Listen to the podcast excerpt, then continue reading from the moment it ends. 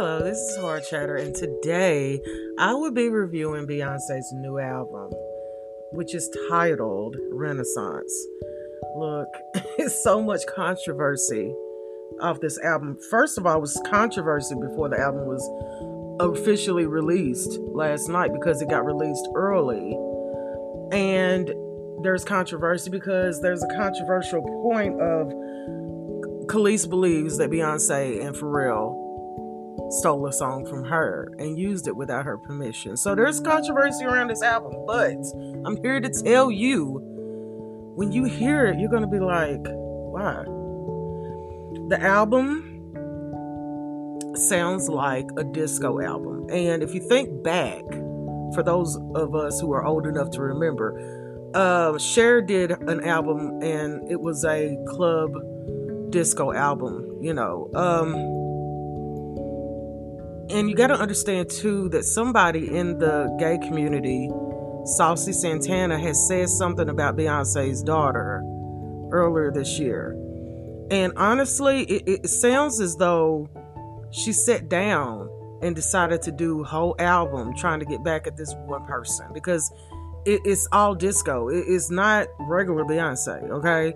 This is something that I could see being played in the gay clubs I could see being played in lesbian clubs. I could see that, you know, that forefront, that people gravitating towards it in that type of arenas. But as far as a solid album, no, it's not. It's not. I've heard better things. Bryan Adams got a song out right now that sounds better than her old album. I'm not gonna sugarcoat this here. I'm I I love Beyonce, but I'm not a fan. Like I see people for who they are. People are people, and that's all we are. And there was one part of the album, I think she was calling women gods. There's only one God. Okay, Beyonce? There's only one. Okay? Don't nobody know what he looked like. But we all serve him. And and, and that's it. Um yeah, I mean she she should have really took her time and thought this through because this wasn't this wasn't a thoughtful album, if you know what I mean. And it could be the end of her. I don't know. I mean, shoot, everybody's human. Everybody has their breaking point. Everybody has a rise and a fall. You know what I'm saying? And and if she truly, of course, she's into raising her children and, and being a wife and everything, maybe it's just time to let it go. I don't know. Okay? But I do know that she has a lot of answers to give. Okay? If I was Kelis, I would go ahead and church up and get me a lawyer. Uh, if what happened happened, you know.